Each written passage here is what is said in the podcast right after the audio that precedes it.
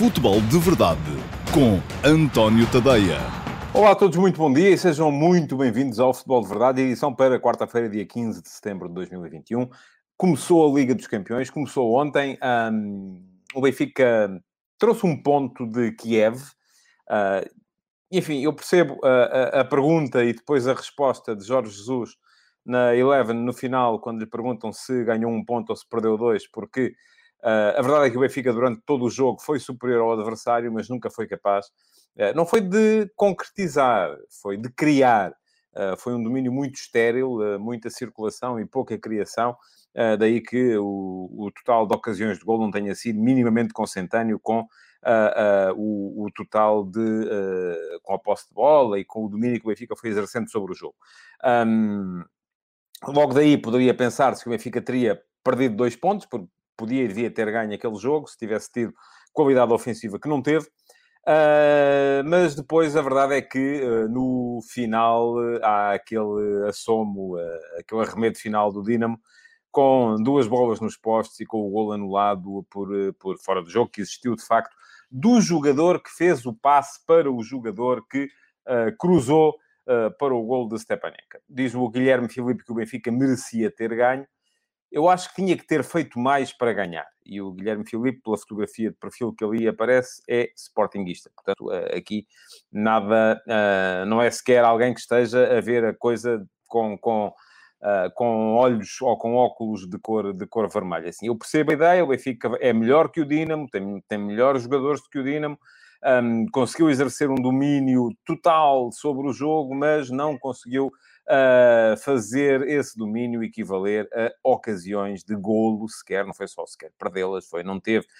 Se formos fazer a conta às ocasiões de golo de, de, início ao fim, teve mais o Dinamo com menos bola do que o Benfica com mais bola, e isto tem muito a ver com uma coisa que eu vou explicar, ou vou tentar explicar mais daqui a bocado, que é uh, os planos de jogo das equipas serem desenhados de, de forma a minimizar aquilo que são as suas, uh, os seus maiores problemas uh, e maximizar aquilo que são as suas uh, maiores vantagens. Ora, foi isso que o Benfica não conseguiu fazer ontem. Um, mas eu estava a dizer, portanto, percebe-se a ideia do, do, do, do Jorge Jesus, um, porque uh, é verdade que o Benfica pode ter perdido dois pontos por aquilo que podia ter feito, mas não fez durante, durante a maior parte do jogo, mas também pode ter ganho um ponto, sobretudo porque houve uma dada altura, antes da intervenção do VAR, em que ficava a, a, a ideia de que o Benfica uh, ia mesmo perder o jogo, e isso então seria mesmo o cúmulo da ineficácia e da incapacidade perante aquilo que foi o jogo. Bom, houve mais Liga dos Campeões ontem. Eu, antes de entrar de forma mais detalhada neste uh, Dinamo Kiev-Benfica de ontem, queria uh, falar aqui um bocadinho dos outros, dos outros jogos de ontem. Um, vi o, o, Young Boys Manchester United e eu já sei, se calhar já está aí muita gente a afiar as facas, porque eu ontem coloquei o Manchester United nas minhas cinco equipas uh, que poderiam chegar ou poderiam ganhar, ou no meu top 5 favoritos para ganhar esta Liga dos Campeões. E aquilo que o United mostrou em Berna foi absolutamente risível. Uh, mas uh, houve um fator que eu de facto ontem não tive em conta, que foi o fator treinador. Uh, continuo a achar que Ole Gunnar Solskjaer não é, é treinador a menos para a equipa que o United conseguiu reunir nesta, nesta temporada. Uh, é o que diz o Pedro Videira, aparentemente concorda comigo. Aquilo que uh, foi a gestão do jogo por parte do United ontem não lembra a ninguém.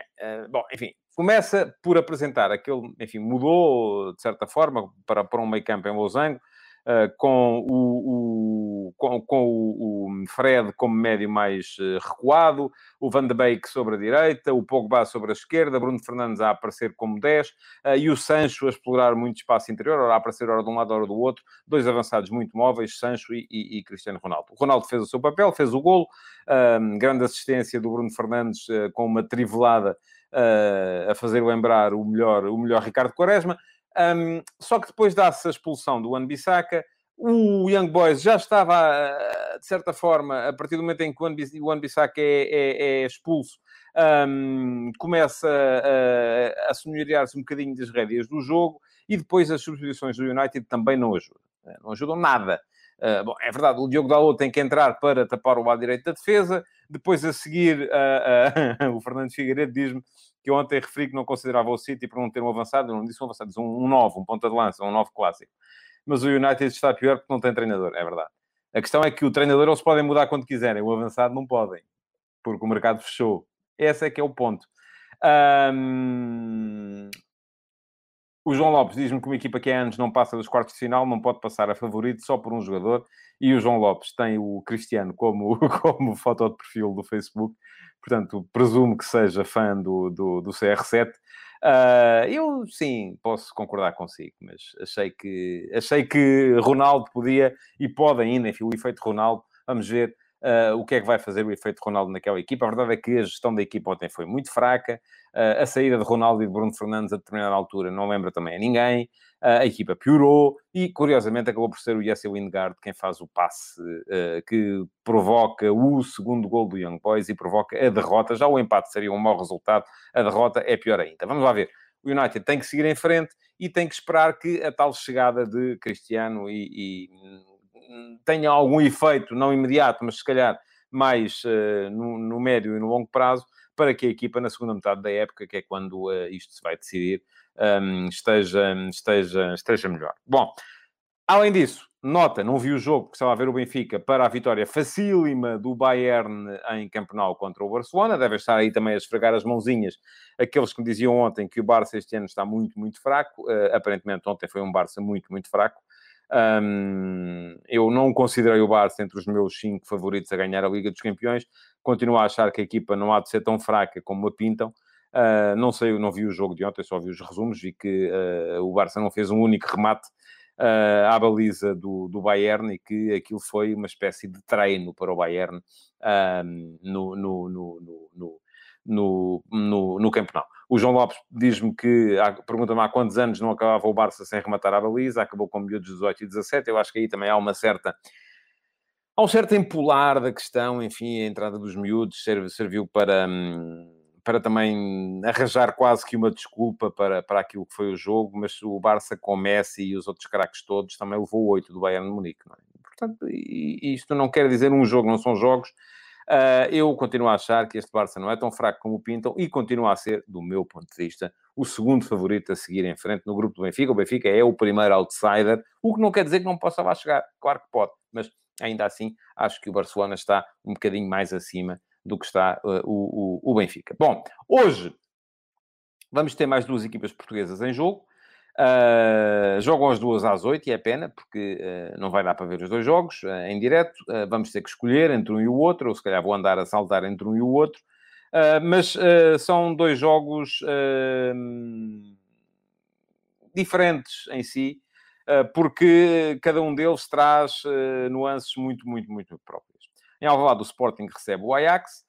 o Foco do Porto vai ao Wanda Metropolitana Madrid jogar contra o Atlético. À partida, olha-se para isto e diz assim: o Sporting, se quer ter aspirações a seguir em frente e tem um grupo muito aberto, tem que ganhar os jogos em casa e, portanto, tem que ganhar a este, a este Ajax. E eu, enfim, sou tentado a, a concordar. Se o objetivo é esse, este é um jogo decisivo também para o Sporting. Os jogos em casa têm que ser ganhos, porque de facto o grupo é muito, muito, muito, muito aberto. O Borussia Dortmund é uma equipa que tem uh, facilitado muito do ponto de vista defensivo, uh, vê-se isso em todos os jogos, mas é uma equipa que tem conseguido vitórias nos últimos segundos dos jogos, é uma equipa muito competitiva onde o Erling Haaland tem estado a mostrar toda a sua categoria e capacidade, o Jude Bellingham também, portanto, uh, continua a ser para mim o favorito do grupo. E depois, Sporting e Ajax aparecem a seguir e entre um e o outro, uh, no confronto direto, vão se calhar decidir quem é que tem mais possibilidades de seguir em frente. Daí a possibilidade de que o... Uh, ou a importância deste jogo para o Sporting. Por sua vez, o Floco do Porto vai jogar fora contra um, aquela que para mim não é a equipa mais forte do grupo. Eu continuo a achar que o Liverpool é mais forte do que o, do que o Atlético, mas, uh, enfim, entre o Liverpool e o Atlético, à partida, para mim, estão os dois favoritos a ganhar ou a seguir em frente neste, neste grupo da Liga dos Campeões. Jogo muito complicado para o Porto, uh, entre duas equipas, se em Alvalade vão estar frente a frente, duas equipas que são à partida escolas de, de, de formação um, e estão empatadas em tudo, cada uma tem duas bolas de ouro, o Sporting com Figo e Ronaldo, o Ajax com Johan Cruyff e uh, Marco van Basten.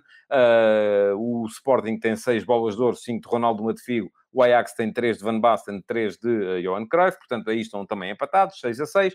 A diferença depois, e eu ainda hoje de manhã escrevi sobre isso, é feita na forma como as duas equipas, ou os dois clubes, são capazes de aproveitar os talentos que vão saindo das suas, das suas academias. Porque nem Ronaldo nem Figo chegaram a ser campeões pelo Sporting, enquanto que uh, Johan Cruyff foi oito vezes campeão Uh, pelo Ajax e uh, Marco van Basten foi três vezes campeão pelo Ajax. Uh, portanto, há aqui uma perspectiva diferente, uma capacidade diferente de retenção do talento que é importante o Sporting resolver se quer ser considerado internacionalmente como é considerado o Ajax. E isto não tem a ver com mais nada, não é sequer... Enfim, eram outros tempos, também podemos ir por aí. As duas bolas de ouro do Ajax um, pararam de jogar antes das duas bolas de ouro do Sporting, eh, ou dos dois bolas de ouro formados no Sporting, terem começado. Uh, e eram tempos em que não havia um mercado tão hostil, tão aberto, tão uh, difícil para equipas de mercados periféricos. Agora, a verdade continua a ser essa. Um, não há uh, grande capacidade do Sporting para reter os talentos e é esse o, o, grande óbice a que a Academia de Formação do Sporting possa ser considerada ou possa ser ter a importância para o Sporting que tem a Academia de Formação do Ajax para o Ajax. Ora bem, olhando para o jogo, um, vai ser um jogo muito, muito curioso, certamente. O Ajax joga quase sempre naquele mesmo 4-3-3 de, de uh, que é clássico na equipa, na equipa holandesa desde os tempos do Johan Cruyff uh, jogador. A diferença é que um, é uma equipa do Ajax que Uh, não tem o ponta de lança móvel que tinha na altura com Cruyff. Cruyff era quase que um quarto médio. Uh, neste momento, aquilo que acontece com Haller, Haller é um avançado mais fixo, é um 9 mais fixo. Foi um grande investimento feito uh, pelo, pelo Ajax, mais de 20 milhões de euros neste, neste ponta de lança. Mas há ali uma, uma capacidade para jogar por fora com Tadic, com uh, Berreis, com Anthony, um, suportada por dois médios muito, muito, muito, muito fortes do ponto de vista defensivo, que são Alvarez e Gravenbach. Um, é um Ajax que aposta muito no 1 um para 1, um, que aposta muito nas linhas subidas, que abre muito o jogo, abre muito o campo, uh, geralmente cola aos extremos às linhas laterais e até pede aos laterais para virem um bocadinho mais para, para, para dentro, o Daily Blind e o Masraoui vêm com certeza um bocadinho mais, mais para dentro para povoar o espaço, o espaço uh, interior. Um, mas é isto que diz o Lixosa, já não é aquela equipa que quase foi à final da Champions há três anos. Desapareceram de lá o, o De Ligt, uh, o, uh, desapareceu de lá o Van de Beek, desapareceu de lá, enfim, são vários jogadores que a equipa do, do Ajax foi perdendo, o Dolberg, enfim, são, são jogadores que eram muito, muito importantes uh, para aquele Ajax e que, entretanto, já por lá não estão. Em contrapartida, o Sporting, sobretudo se conseguir manter a sua consistência defensiva, e é muito, muito importante perante este Ajax a equipa não ter desequilíbrios do ponto de vista defensivo, porque o Ajax mete muita gente na frente. O Ajax mete sempre muita gente nos últimos metros. Um, o, o Fedegui pergunta-me se o Ajax é parecido com o PSV. Eu acho que não, acho que são equipas muito diferentes. Mais espetacular e ofensivo o futebol do Ajax, mais forte do ponto de vista defensivo o futebol do PSV. Um, portanto, são uh, equipas uh, diferentes. Um, mas, uh, ia, ia dizer, fundamental para o Sporting conseguir manter a consistência do ponto de vista defensivo. Já se sabe que o Sporting geralmente defende com 5 e esses 5 têm que ser sempre muito fortes, mesmo que hoje não haja coates, e isso é naturalmente um ponto a menos para, para a consistência defensiva do Sporting. Estou à espera de ver o Gonçalo Inácio a jogar uh, sobre o centro no lugar do Coates, o Neto à direita no lugar do Gonçalo Inácio, o Fedal a manter o lado esquerdo, com certeza com o Ruben Vinagre a jogar a ala esquerda e Pedro Porro, se estiver recuperado daquilo que foi o extraordinário esforço que fez no Sporting Porto, a jogar pela direita, porque me parece que desequilibra mais do que uh, o Ricardo Gaio acho que é o titular da posição, continua a achar, já o dizia desde, desde o início da, da partida. E depois, Palhinho e Mateus Nunes sempre ali a preservar o espaço interior para que o Sporting possa soltar os, os três da frente, seguramente Nuno Santos, seguramente Paulinho, não sei se Sarabia se já estará uh, uh, bem dentro do, do, do, do futebol da equipa ou se ainda o Jovan, sendo que o Jovan é sempre um bom suplente, um suplentador pronto para entrar. Não haverá ainda, como é seguro, o, Pedro Gonçalves e para o Sporting é uma pena, não tem, conforme o Ruben Amorim ainda ontem bem explicou, não tem ao mesmo tempo aquilo que foi o melhor jogador do último campeonato, Seba Coates, e o melhor marcador do último, do último campeonato, Pedro Gonçalves. Portanto, é um Sporting que aparece mais fraco do que poderia aparecer, mas já se sabe que é um Sporting que pode, uh, isto que diz o Carlos Moreira é verdade, o Ajax joga não é só com a defesa alta, é toda a equipa alta. Se o Sporting consegue passar aquela primeira zona de pressão, uh, tem sempre muito, muito espaço. E o Sporting é forte a uh, ultrapassar a primeira zona de pressão, seja através hum, das, das saídas longas, seja através da uh, atração a um dos lados do campo para depois sair pelo outro lado do campo. É este um dos principais aspectos do jogo do Sporting. Daí que eu tenho escrito hoje de manhã que a largura que o Ajax dá ao jogo é uma largura real, porque é uma largura conseguida através dos extremos, é uma largura de uma equipa que vai para cima do adversário, enquanto a do Sporting é dissimulada, porque é uma largura em que uh, convida a equipa adversária a bascular para um dos lados para depois uh, surpreender e a ferir precisamente pelo, pelo, pelo outro. Um, Terei de considerar que o Sporting é favorito para vencer o jogo. Sim, o jogo é em casa. Já me perguntaram aqui se é um jogo de 50-50, se é o Sporting favorito, uh, se é o, uh, uh, se é o, Ajax favorito. o Carlos Gusto pergunta-me se não ponho a hipótese de jogar o Gaia central pela direita. Acho que não haverá essa necessidade. O Luís Neto dá garantias.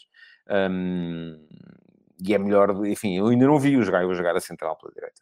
Depois, o, o Ruben Amorim já há de ter visto nos treinos. O Carlos Gusto também ainda não viu, com certeza. Eu também ainda não vi. Uh, depois de ver, poderei dizer se é uma boa ou uma má opção. Agora, aqui só me resta pôr a adivinhar e acho arriscado uh, fazer esse teste uh, logo num jogo da Liga dos Campeões. Não é... Como dizia ontem o, o Jorge Jesus, eu fiquei curioso, não sei o que é que eu ia dizer. Isto não é um jogo do campeonato de... Enfim, pronto, não é? É a Liga dos Campeões. E na Liga dos Campeões não dá para inventar. Não dá para ter grandes ideias eh, porque pode sempre, sempre correr mal. Bom, ao mesmo tempo, vamos ter o Porto a jogar uh, contra o uh, Atlético em, em Madrid. Jogo muito complicado. Atenção, este Atlético nunca ganha por mais de um golo, mas ganha quase sempre. É, é uma equipa. Eu não, até, não, sei até que ponto é que isto é, é, fruto de um futebol a que eu gosto de chamar minimalista, que é uma equipa que faz o exclusivamente necessário para ganhar, para controlar os seus jogos. Um, mas a verdade é que o Atlético tem Uh, tem, tem, tem, passado por alguns sustos. Ainda agora, no último fim de semana, passou por um susto na, em Barcelona contra o Espanhol. Um, esteve, a perder, esteve a perder, empatou já tarde na segunda parte e fez o golo da, da vitória aos 90 mais 9. Um, já tinha feito mais um gol e daí o, o, o, muito tempo de compensação que foi anulado pelo, pelo, pelo VAR. Um, fez uma ótima segunda parte. O Atlético a jogar em 4-3-3 fez uma primeira parte uh, patética, em 3-4-3, uh, eh, em que o espanhol foi sempre melhor. Agora, é uma equipa que está cheia de estrelas. E é, é, é uma equipa que está tal como o Porto, eu acho que aqui há alguma semelhança num processo de metamorfose uh, que a leva a ter de negar aquele fator mais gregário que era habitual uh, nas equipas de Simeone, no, no a, a, filosofia base do solismo, que é faca nos dentes e vamos a eles. Uh, é uma filosofia que um, se dá mal com as contratações de jogadores mais finos do ponto de vista uh, técnico e criativo que a equipa do Porto, que a equipa do Atlético tem vindo a contratar, e Griezmann e João Félix são apenas duas, um, duas, uh, dois exemplos. Para logo, estou à espera de um Atlético uh, com, com 4-3-3. Uh, ah, não acredito na hipótese de jogar em 3-4-3. Acho que a equipa foi melhor em 4-3-3 uh, no, no jogo contra o Espanhol. Um, e seguramente com Correia, Luís Soares e Griezmann na frente. Isto vai colocar ao Porto uh, muitos, muitos problemas do ponto de vista defensivo. Porque são três jogadores que não se sabe muito bem por onde é que vão aparecer. São três jogadores que têm uma capacidade criativa e uma capacidade de finalização extraordinária e que vão, com certeza, motivar que o Porto, e alguém me perguntava aqui se estou à espera de ver outra vez Marcano como lateral esquerdo, eu diria que sim. Apesar de Marcano não se ter dado bem no jogo contra o Sporting, e foi substituído cedo, precisamente porque teve a dificuldade em, em lidar com uh, Pedro Porro, porque muitas vezes era atraído por Giovanni e depois o Pedro Porro aparecia a causar o desequilíbrio pelo, pelo lado dele. Um, acho muito arriscado entrar com João Mário, lateral extremamente ofensivo, Manafá, lateral também ele ofensivo, uh, Mbemba e Pep. Um, acharia eu que seria mais normal aparecer Marcano por ali, uh, de maneira a que o Porto possa muitas vezes uh, fazer com que Marcano vá atrás do Angel Correia ou do Griezmann, aquele que for o jogador que aparecer por ali. Agora, o que depois vai ser preciso é instruir o Luís Dias, e se calhar isto vai uh, tirar algum potencial ofensivo ao Luís Dias, para ir atrás do, uh, do lateral direito do, do, do, Atlético, que em princípio será uh, o uh, Llorente, que é um jogador também muito, muito, muito, muito ofensivo e muito competente do ponto de vista ofensivo. Agora, daquilo que estou à espera, e quase certeza, é da equipa do Porto do meio campo para a frente. Não acredito num meio campo que não seja uh, Uribe e Sérgio Oliveira. São dois jogadores que têm um nível diferente, têm nível Champions. Uh, são os dois titulares da posição. Sérgio Oliveira já apareceu um, durante o jogo em Alvalade e, em princípio, será, uh, será titular hoje. O João Correia espera Gruites, Uribe e Otávio. Eu tenho dúvidas. Acho que vai jogar o Sérgio Oliveira. Um, e o Otávio joga seguramente. Agora, o que pode acontecer isto aí admito que sim. É que entra também o Gruites e sai o Corona. E o Porto apareça apenas com Taremi na frente, com o Luís Dias a dar-lhe apoio, de maneira a que o Gruites possa uh, reforçar um bocadinho mais o meio campo do Porto. Mas essa é a minha dúvida. O Carlos Gomes está aqui já uma equipa. Uh, Bemba, Pepe, Marcano. Portanto, três centrais de marcados. Corona à direita, Manafá à esquerda. Uribe, Sérgio, Otávio Dias e Taremi. Não creio que seja assim. Eu acho que vai ser 4-3-3. Acredito que joga o João Mário. Acredito que joga o Marcano na esquerda. Acredito que depois Uh, jogam uh, Uribe e Sérgio Oliveira. A minha dúvida é se estará o Gruitch atrás ou o Otávio à frente. Uh, sendo que se o Gruitch estiver atrás, o Otávio estará na mesma e quem salta é o, é o, é o Corona. Agora, qualquer coisa que o Porto tire deste jogo será positivo. empatar em Madrid era ótimo, perder, perdão, ganhar seria absolutamente extraordinário. Eu escrevi sobre os dois jogos de hoje no último passe desta. Hum, o Carlos Pitarma diz-me que o Sérgio Oliveira está sem ritmo. Assim, mas o ritmo vai-se ganhando. E é um jogador que conhece a posição e conhece o jogo da equipa. Portanto, parece-me que não há risco. O risco seria, conforme eu disse há bocadinho, o, de repente o Ruben Amorim inventar o, o Ricardo Jogaia central, tendo, tendo opções uh, válidas para, para a posição. Um, porque nunca aconteceu. O Ricardo Jogaia ainda não jogou ali. Pode ter treinado muitas vezes, mas ainda não jogou ali.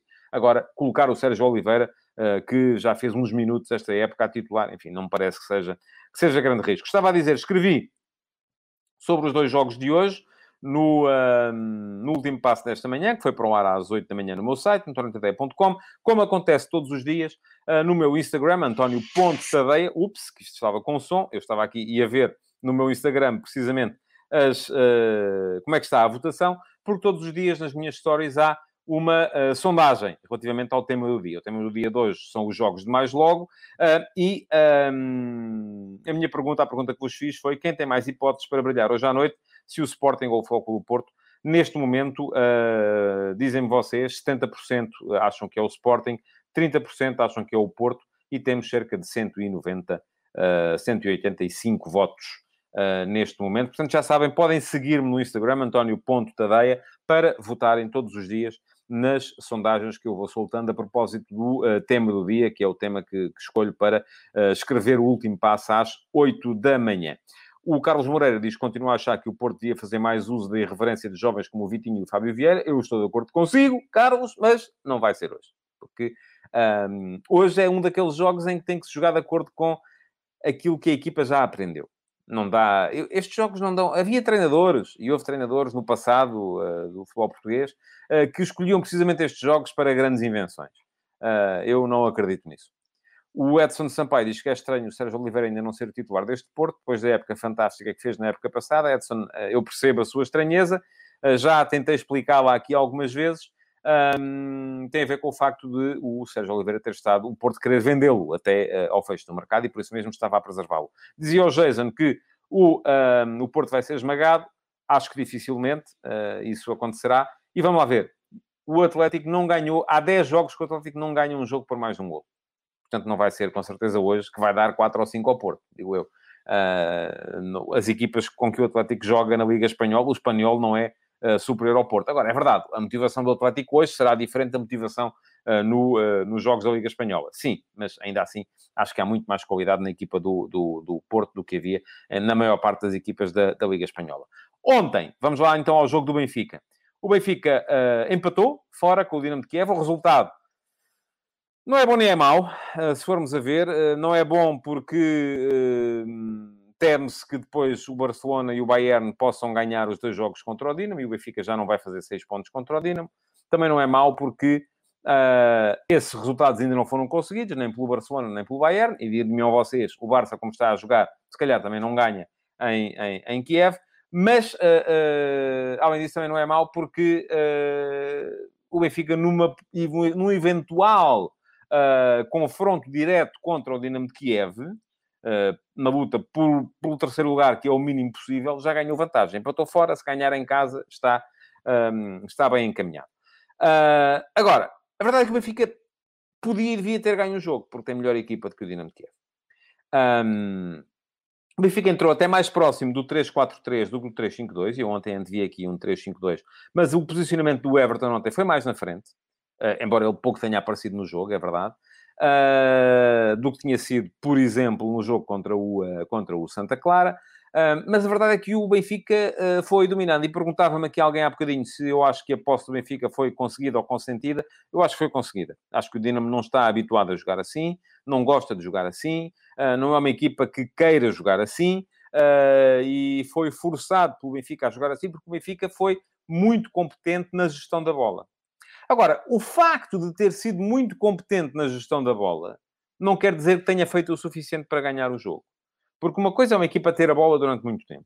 Outra coisa é ter condições para fazer algo de importante com ela. E isso o Benfica nunca conseguiu garantir. Foi uma equipa muito... O domínio foi muito estéril, o domínio do Benfica ontem. Não houve a, a, a enormíssima capacidade de gestão da bola, não teve a devida correspondência em um, criação. O Benfica ia jogando, ia levava a bola da direita para a esquerda, da esquerda para a direita, da direita para a esquerda, da esquerda para a direita, mas raramente entrava na organização defensiva do Dinamo, a não ser quando o Rafa metia uma arrancada, e o Rafa já se sabe quando arranca, arranca é muito difícil de parar, a não ser em falta. Depois também tem outra nuance, que alguém já disse aqui, é um jogador que decide muitas vezes mal. Se Rafa decidisse melhor, seria um jogador do top mundial. Um, e quando digo decide mal, não é porque finalize mal, não é porque defina mal, é mesmo até porque pensa mal uh, em, algumas, em algumas circunstâncias. Tem que trabalhar esse aspecto. Já não é um jovem, já não é um miúdo que possa um, evoluir muito sob esse ponto de vista. É verdade que a experiência lhe trará também, com certeza, outra, outra, uh, outra capacidade para, para decidir. Uh, mas para já uh, é o melhor jogador deste início da época do Benfica do ponto de vista ofensivo. Ah, mas ao mesmo tempo podia ser muito, muito, muito, muito melhor. Um, o que é que o Jorge Jesus tentou fazer à equipa com as uh, substituições uh, que, foi, que foi fazendo? Já me falaram aqui uh, do uh, Radonich, e a entrada do Radonich um, foi a única que motivou grandes alterações. Enfim, o Darwin, pelo Yaremchuk, não trouxe nada de novo ao jogo. Eu acho que o Darwin está a ser cada vez mais trabalhado para ser avançado pela esquerda e não ponta de lança uh, puro e, e, e, duro. Não me parece que a ideia de Jorge Jesus para ele seja essa, ou que ele possa ser uh, eficaz nesse, nesse registro, porque é um jogador que precisa de espaço. E sendo um jogador que precisa de espaço, é um jogador que terá sempre dificuldades uh, para jogar como, como ponta de lança numa equipa que abusa do ataque posicional. Um, de resto, a saída do, do Gilberto Lázaro acho que não aqueceu nem arrefeceu, foi apenas para, para refrescar. A saída do Everton pelo Radonich foi, de facto, a, a única coisa que mudou a, a, a, forma de jogar da equipa. Porquê? Porque Everton é mais jogador de meinho, é mais jogador de tabular por dentro, de aparecer por ali, enquanto o Radonich é vai para a frente, jogador vertical, é verdade que pouco esclarecido também, e o Benfica passou a ter, nessa altura, dois jogadores muito verticais, o Radonich e o Rafa. Porquê? Porque o Jorge Jesus terá tido a noção que era a única forma que tinha de entrar na organização defensiva do, uh, do Dinamo. Podia ter acontecido. Uh, não aconteceu. Diz o, o Diamas Correia, é melhor ter a bola do que não tê-la. Concordo, em parte. É bom sinal neste caso. O Benfica está a melhorar jogo após jogo. Na minha opinião, falta apenas ser mais acutilante ofensivamente. Sim, é isso, Diamas. Não é uma questão de ser acutilante, é uma questão de uh, conseguir criar. O Correio é fixe, diz que o Radonich vai pôr o Everton no banco dentro em breve. Muda muito na equipa. Porque depois Radonich não é capaz de ligar o jogo dentro. Eu ainda assim acho que uh, para aquela posição, se o Benfica quer jogar com três médios, prefiro ver o Pizzi, uh, prefiro ver até o Tarabt, porque o Everton, de facto, ali não, está, não esteve bem nestes últimos dois jogos e acabou por desbaratar duas possibilidades que teve para, para brigar. Ora bem, dizia há bocado alguém que é melhor ter a bola do que não tê-la, e eu concordo em grande parte, é melhor ter a bola do que não tê-la, a não ser que as nossas características façam com que seja mais fácil ferir o adversário em ataque rápido e contra-ataque do que em ataque posicional. E é aqui que o Benfica tem que adequar aquilo que são as suas características àquilo que é a sua ideia de jogo. Porque o Benfica, neste momento, cria perigo, sobretudo nas tais arrancadas. O Jason Lima pergunta-me o penalti. Não há penalti nenhum, Jason. Na minha opinião, pelo menos. Há uma bola que toca na mão de um defesa do, do, do Dinamo, uh, mas não há penalti nenhum. Já, já uh, quem me segue sabe que eu sou... Então, penaltis de mão sou quase sempre contra. Uh, porque isto não é a bola tocar na mão, é falta. Não, não é assim que funciona e na Europa não é assim que funciona. Em Portugal funciona assim porque temos uh, uh, 20 uh, comentadores que passam a semana em programas de televisão a pedir penaltis para as suas cores. Então as pessoas acham que é tudo penalti, mas não, não é. Uh, não me parece que tenha sido, uh, tenha sido cometido nenhum erro pela, pela, pela equipa de arbitragem. Bom, estava a dizer. Se o Benfica tem a noção de que a, a maneira fundamental para criar perigo é, uh, são as arrancadas rápidas, são as jogadas individuais, são as verticalizações súbitas, então faz, não faz sentido jogar tão à frente, o que leva com que a equipa tenha o, posicione o seu bloco tão atrás. Não faz sentido ter tanta posse, se calhar faz mais sentido até ter um bocadinho menos de posse para poder ter de vez em quando uma possibilidade de ataque rápido ou de contra-ataque. Uma equipa que tem a posse que o Benfica tem, tem que ser melhor em ataque posicional. E o Benfica ontem não o foi. Porque faltou sempre a capacidade para ligar o jogo dentro. O João Mário e o Weigl são extraordinários nesse tipo de jogo, só que depois ligam com quem? E Yaremchuk não está ainda uh, a ser capaz de ser esse ponto de referência. Rafa, bola metida no Rafa, é imediatamente aceleração uh, com bola, não há grande ligação também. Everton esteve fora do jogo por, no, no, jogo de ontem. Uh, as entradas dos laterais melhor o Grimaldo do que, ainda assim, o, um, o, o, o, Gilberto, mas também não foram aquilo que a equipa precisava do ponto de vista do, da criação em termos ofensivos. Portanto, o que é que aconteceu? Aconteceu que o Dinamo percebeu melhor o jogo nesse aspecto. Percebeu melhor que se estava atrás, a única maneira que tinha de ferir eram os tais ataques rápidos, uh, e para isso soltou os seus jogadores. Daí que naquele Uh, naquele final de jogo o Dinamo tenha aproveitado para, em dois minutos, criou duas ou três situações uh, de golo que lhe poderiam perfeitamente ter dado uma vitória que seria injusta, o Benfica não merecia perder, mas que, olha, o Alexandre Faria lembra o Gonçalo Ramos, e é possível. O Gonçalo Ramos é um jogador muito inteligente uh, na ligação, muito inteligente na, na coletivização do, do, futebol do Benfica, no ataque posicional, poderia ser um acrescento uh, para a equipa do Benfica, tal como, eventualmente, o, o, enfim, o Rodrigo Pinha é diferente, é um jogador mais participa menos no jogo, no jogo coletivo. Uh, o Mateus Bastos pergunta-me se Seferovic é o melhor ponta de lança para o ataque posicional. Acho que não. Um, acho que não. Acho que é um jogador que dá à equipa profundidade e largura que Yaremchuk, por exemplo, não dá. Uh, mas que depois também lhe falta ali alguma, uh, alguma capacidade de finalização. E isto, vamos lá ver, não tem muito a ver com o ponta de lança. Pode ter, por exemplo, no Sporting tem. No Sporting é o ponta de lança que baixa para conseguir uh, fazer a ligação. O Benfica, tanto quanto eu percebo, não pede isso ao seu ponta de lança. Quer que o ponta de lança esteja, sobretudo para finalizar. São os outros dois avançados, neste caso eh, Rafa e Everton, eh, que têm de o fazer. E ontem não conseguiram fazê-lo. Portanto, daí que, uh, daí que não, seja, não seja a funcionar. O Luís Majerona me pergunta-me qual é a minha opinião sobre a entrada para vermelho sobre o Rafa. Eu acho que não é entrada para vermelho, é a entrada para amarelo. Foi isso que o árbitro mostrou. Depois mostrou o vermelho porque achou que aquele jogador já tinha um amarelo um, e, e, por isso mesmo uh, uh, deu o vermelho e depois uh, retirou. O Amadeu Mateus Cruz diz que o Benfica sem o Rafa é uma equipa banal. Não é. Não me parece que seja. Acho que é uma equipa que precisa de encontrar outras formas de atacar e não ser tão dependente das arrancadas do Rafa e das verticalizações que o Radonich poderá vir a dar. Bom, já ultrapassámos, como sempre, o tempo. Resta-me lembrar-vos que podem perfeitamente um, partilhar esta edição do, uh, do Futebol de Verdade. Parece que por outro chover, estava aí a cair um toró com, sem, sem, se calhar entrou aqui no som do programa, esperemos que não.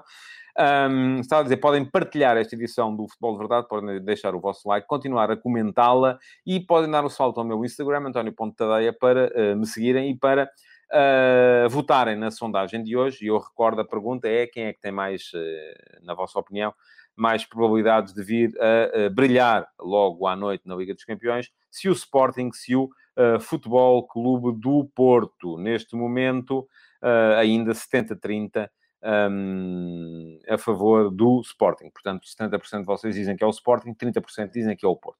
Muito obrigado por terem estado aí. Voltarei amanhã com a revisão dos jogos de mais logo. Futebol de Verdade, em direto de segunda a sexta-feira, às 12h30